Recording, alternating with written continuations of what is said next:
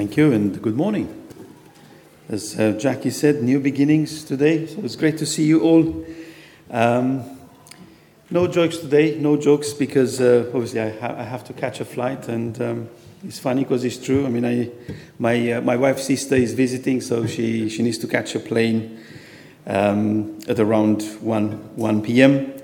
So this morning, I thought let's um, think of you know the past few weeks where when we celebrated Easter. So lovely to think of what Jesus did for us, and then obviously we celebrated Ben and Katrina, thanking them for their fantastic dedication, fantastic ministry and achievements. You know what a legacy, and I think they put their mark forever on our church. You know when we look at the Hollywood Hall of Fame with all those people uh, walking around in fame. I think that's so small in comparison with you know the Hall of Fame in heaven, when all those people working for the kingdom will be there to get their reward. So I'm sure that's going to be an amazing, an amazing day, an amazing time. So it seems like a, a season is ending, and um, for us as a church, and we're entering a new season. Just like the disciples, while they were with Jesus, they left, they lived those beautiful moments, you know, great miracles, great teachings, great stories about the kingdom of God, excellent learning points for them. And then after Jesus' resurrection, they entered into a new season. After his death, the disciples thought, that's it, it's over. You know, that was it. It was um, a lovely time with Jesus, but it's gone, it's over. And they were afraid and scared for their lives, as we remember. But after the resurrection, however, and especially after the Pentecost, what happened with the disciples was amazing. Such a change, extraordinary change through the Holy Spirit. They were empowered and they put themselves forward to do God's work. And, you know, extraordinary things happened as we read in Acts. Extraordinary things happen with their lives. And um, people following Jesus can be put into three categories. So the first category is obviously the people who came to hear him speak, be healed by him, you know, following him from village to village, get something from him. Those, those, that category in the Bible, they were called crowds, crowds of people. The second category was composed of those following Jesus more closely, uh, listening to his teachings, and those were called disciples. According to the Gospel of Luke, there are about 70, 72 of them. And the third category of Jesus' followers were apostles, the apostles. Those 12 men following Jesus, giving up their, uh, you know, their lifestyle, following him, and they got the permission to spread his message independently, without supervision.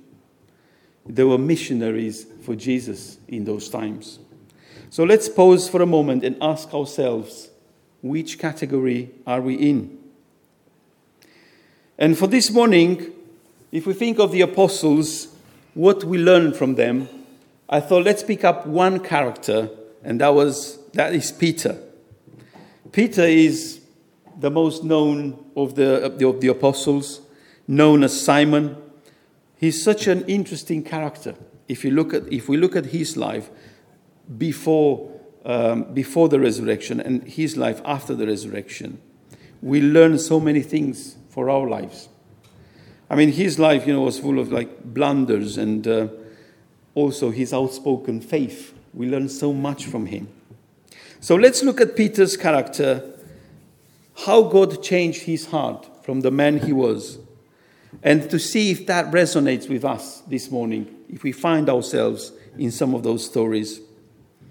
And then obviously there were Peter, James, um, James the elder, and John. They were regarded as the Jesus' inner circle.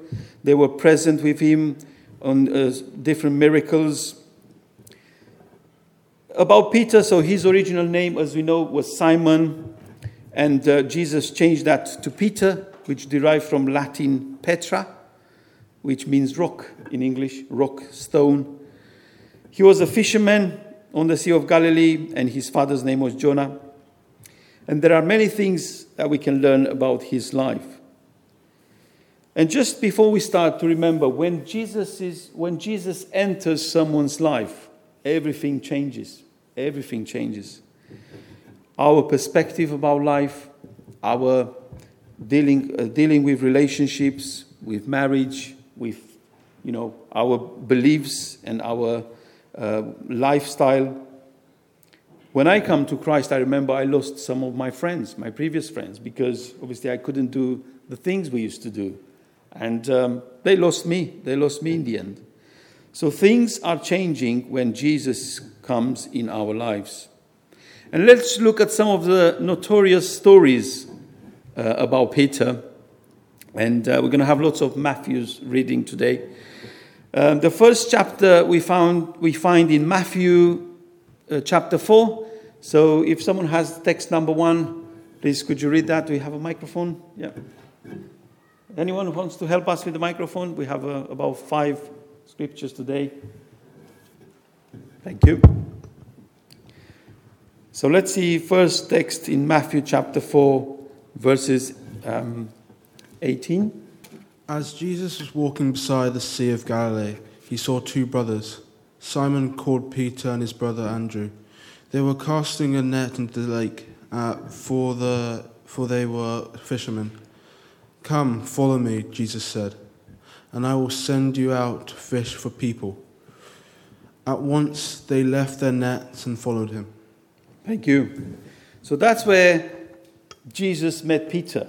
He was um, doing his own, you know, daily life routine. And just to remember from that story, that's how God sometimes, you know, many times meets with us in our daily routine, in our normal activities. If we look to listen and to find God, we can find Him anywhere we are. And I love this verse from Jeremiah 29 13, where it says, You will seek me and find me. But it doesn't stop there. When you seek me with all your heart. And I truly believe that any person who truly wants to find God with all his heart, he will find God. Amen. That's the, that's the lesson here. And we saw uh, with Peter, at once they left their nets and followed Jesus. How long it takes us sometimes to make a decision to follow God, to do something for His kingdom. I certainly take some time to think before I decide to do something. So that's, um, that was Peter, Peter's first uh, encounter with Jesus. Let's look at another passage this time in Matthew chapter 14. This is the episode with Peter's walk, Peter walking on the water. So, who has text number two, please? Alison, thank you.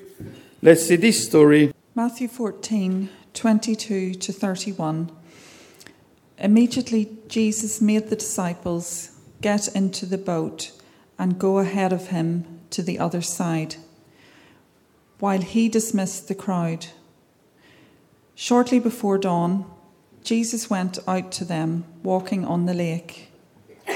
When the disciples saw him walking on the lake, they were terrified. It's a ghost, they said, and cried out in fear. But Jesus immediately said to them, Take courage, it is I. Don't be afraid. Lord, if it's you, Peter replied, Tell me to come to you on the water. Come, he said.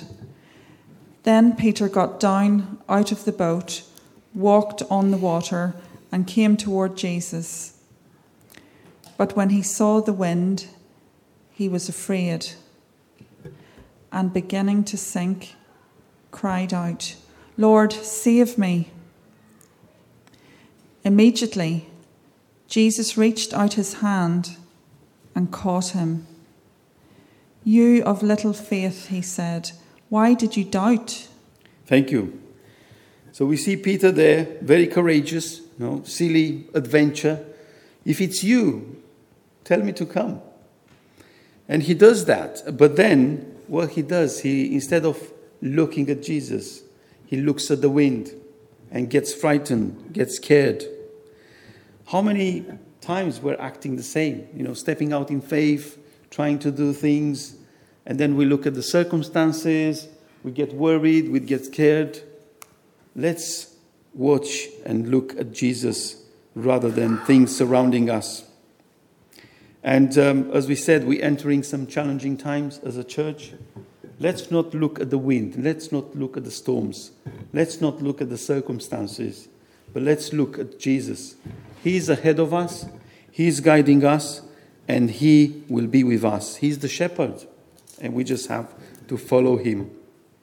Let's look at another, um, another story in Matthew chapter 16. So, text number three, if someone has text number three, thank you.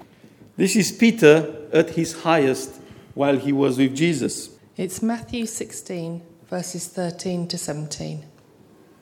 When Jesus came to the region of Caesarea Philippi, he asked his disciples, Who do people say the Son of Man is?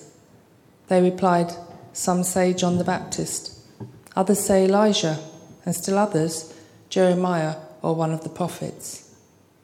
But what about you? He asked, Who do you say I am? Simon Peter answered, you are the Messiah, the Son of the living God. Jesus replied, Blessed are you, son, Simon, son of Jonah, for this was not revealed to you by flesh and blood, but by, by my Father in heaven. Thank you. What an amazing statement. You are the Son of the living God. That was just Peter said. And, you know, he comes forward from, from his disciples, just say, says it out loud. What an amazing story. And, uh, you know, you're wondering how people are saying today that Jesus never claimed to be Son of God, when in this story he seems to be fully, uh, you know, uh, in accordance with what Peter said.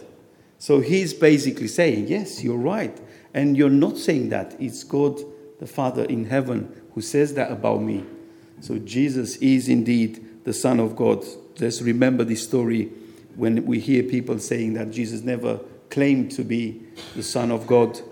Yes, he agreed with Peter fully here. So, this is Peter of his highest moment. It's like when we're watching football and you see a player like striking a ball from like 20, 30 meters straight into goal. That's what Peter does here. You know, touchdown, right to the point, especially if it's Arsenal, some, uh, some, some people may say. So this is, you know, spot on from Peter. Um, and it's, it's God speaking to him. And just another thought on this story. Of course, God can talk to us through, you know, revelation, through prophecy, through vision, through a dream. But more often, God speaks to us in our thoughts, in our mind, through the Holy Spirit.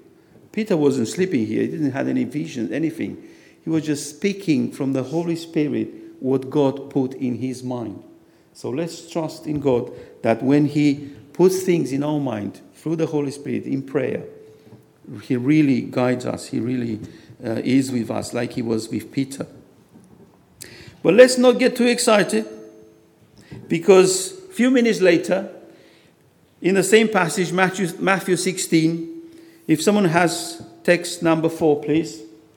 Steve, thank you. Peter rebuked Jesus, if you can believe that. So let's listen to that passage.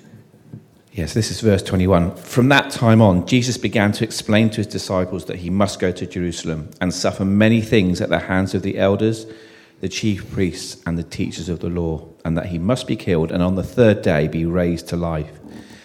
Peter took him aside and began to rebuke him. Never, Lord, he said, this shall never happen to you. Jesus turned to Peter and said, Get behind me, Satan. You are a stumbling block to me. You do not have in mind the concerns of God, but merely human concerns. Thank you. We see there, so after he speaks from, from God, from the Holy Spirit, he just, when Jesus starts to tell him the plan of salvation, the, the plan and, and why he came on this earth. What Peter does, come on, Jesus, let me tell you something. You can't do that. Really? You, that's, that's not possible. So basically, he's trying to stop Jesus from, you know, going and die for us. And um, what Jesus tells him is it's quite tough, isn't it? Behind me, Satan. Behind me. So how is it possible, same person, you know, speaking the, the truth from, from God, and then a few minutes later, just being inspired by the evil one, you know? And the Bible really says for us, you know, guard your mind, guard your thoughts, things that we put in our mind, things that we're feeding our thoughts with. We just need to be careful. Just like Peter, you know, up and down sometimes. Um, so even Peter, later on, reflecting on this in his epistles, you know, he, he talks about it. Guard, guard your thoughts, guard your mind, what you're saying, what you're speaking. But with Peter, it's getting even funnier. So, speaking before thinking, I think, was Peter before, before he was changed by God. You know, another episode is um, on the Transfiguration on the mountain when Jesus shone, the text there says, um, he was white, his face was like the sun. Moses and Elijah showed up. And who speaks again? Peter. And he says such a silly thing, you know. He says in uh, Matthew 17, verse 1 5, I'll build some shelters here for you, for Moses, for Elijah. Let's stay here, you know. Forget about the people. I mean, it's such a silly thing to say, isn't it? But then, while he was speaking, the text says, while he was speaking, a bright cloud covered them, and a voice from the cloud said, This is my son, whom I love. With him I am pleased. Listen to him. So, in a way, even God has to intervene and stop Peter from talking like, you know, silly things or rubbish, we could say. So, God Himself from heaven stopped Peter uh, in that occasion. I think it's, it's a bit funny, and I, I, was wondering maybe Matthew, when Matthew wrote these stories about Peter, I think he was laughing to himself, Gotcha, Peter, gotcha again, you know. So, looking at Peter, such a character, such a character. And what I love about the scripture, and we need to bear in mind, the scripture tells the truth about the apostles, how they were. You know, the scripture doesn't try to hide and paint them in nice, lovely colors. And sometimes we think of the apostles like, you know, people, alien, aliens from another planet, like saints somewhere in a crystal globe. They were people just like us. They were people just like us, transformed by God, used by God in the, in the way they, you know, they, they could serve Him. So, again, another little story in Gethsemane. Remember when um, Judah came with the soldiers to, to get Jesus to be caught and judged, Peter, what did he do? He took the sword out and cut the servant ear, right? So violent, impulsive, right? Acting in the moment. So often we do the same, don't we? But Jesus then said, you know, put your sword back. Whoever takes the sword, um, who, for all who draw the sword will die by the sword. And then Jesus says, Don't you think I cannot call on my Father, and he will at once put at my disposal more than 12 legions of angels? To bear that in mind, Jesus could have asked the Father to stop that suffering, to stop that um, sacrifice on the cross, but he never did. Our King never did. And I really appreciated when uh, I read um, what the Queen Elizabeth called Jesus in her book on her 90th birthday. She called Jesus the King she serves. The King I serve. How inspiring is that? And Jesus is the King of kings, the King we serve. So we do sometimes foolish acts like Peter. Can we imagine God protected Peter from committing murder on that occasion? I don't think he aimed for the ear, but in God's mercy, protecting him from committing murder. I think it would be over for Peter if that would happen. But Jesus always intervenes in our mistakes, in our blunders, in our weaknesses. And uh, again, as a church, we will have decisions to make. So let's trust in the King. Let's trust in Jesus, the King we serve. And then carrying on, we can go on forever with Peter. Lots and lots of sto- stories. Jesus predicts Peter's denial. And in this passage here, we can see Peter was, was a, a, a proud man, arrogant, we can say. In this um, passage, during the Lord's Supper, Jesus told them in uh, Matthew 26 This very night you will all fall away on account of me. But Peter replied, Who else? From all the disciples, from all the apostles. Peter again. Even if all fall away on account of you, I will never will. You know, like a child bragging himself, isn't he? And then Jesus said, This very night, before the rooster crows, you will disown me three times. But Peter carries on, Even if I have to die with you, I will never disown you. Right? So we can see here Peter, um, you know, full of pride, full of himself. And sometimes in our spiritual life, we can fall in this trap as well.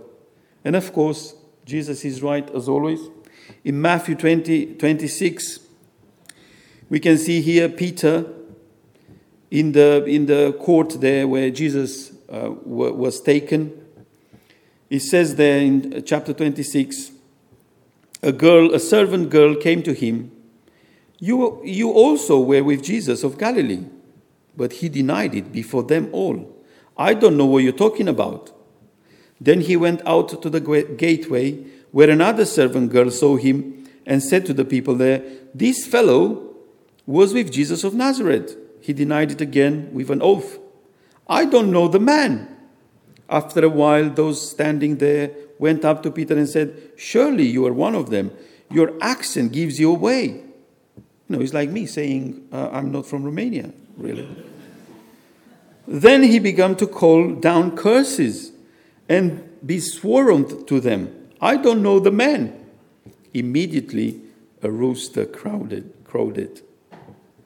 And then Peter remembered what Jesus said Before the rooster crows, you will disown me three times.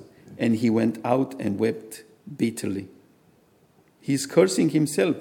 So, who was Peter? A liar? You know, um, a, a man who was afraid, violent, angry sometimes, speaking before thinking. And what do we learn from his extraordinary transformation? How can God use a man like Peter you know. And the lessons, just, just a couple of lessons from this story and from Peter's life for us this morning, is really those of us who are saying, you know, I'm not good enough. I'm not good enough to do something for the Lord. I'm not prepared. God cannot use me. Let's look at Peter and learn that God can do anything when we trust in Him, when we put ourselves forward.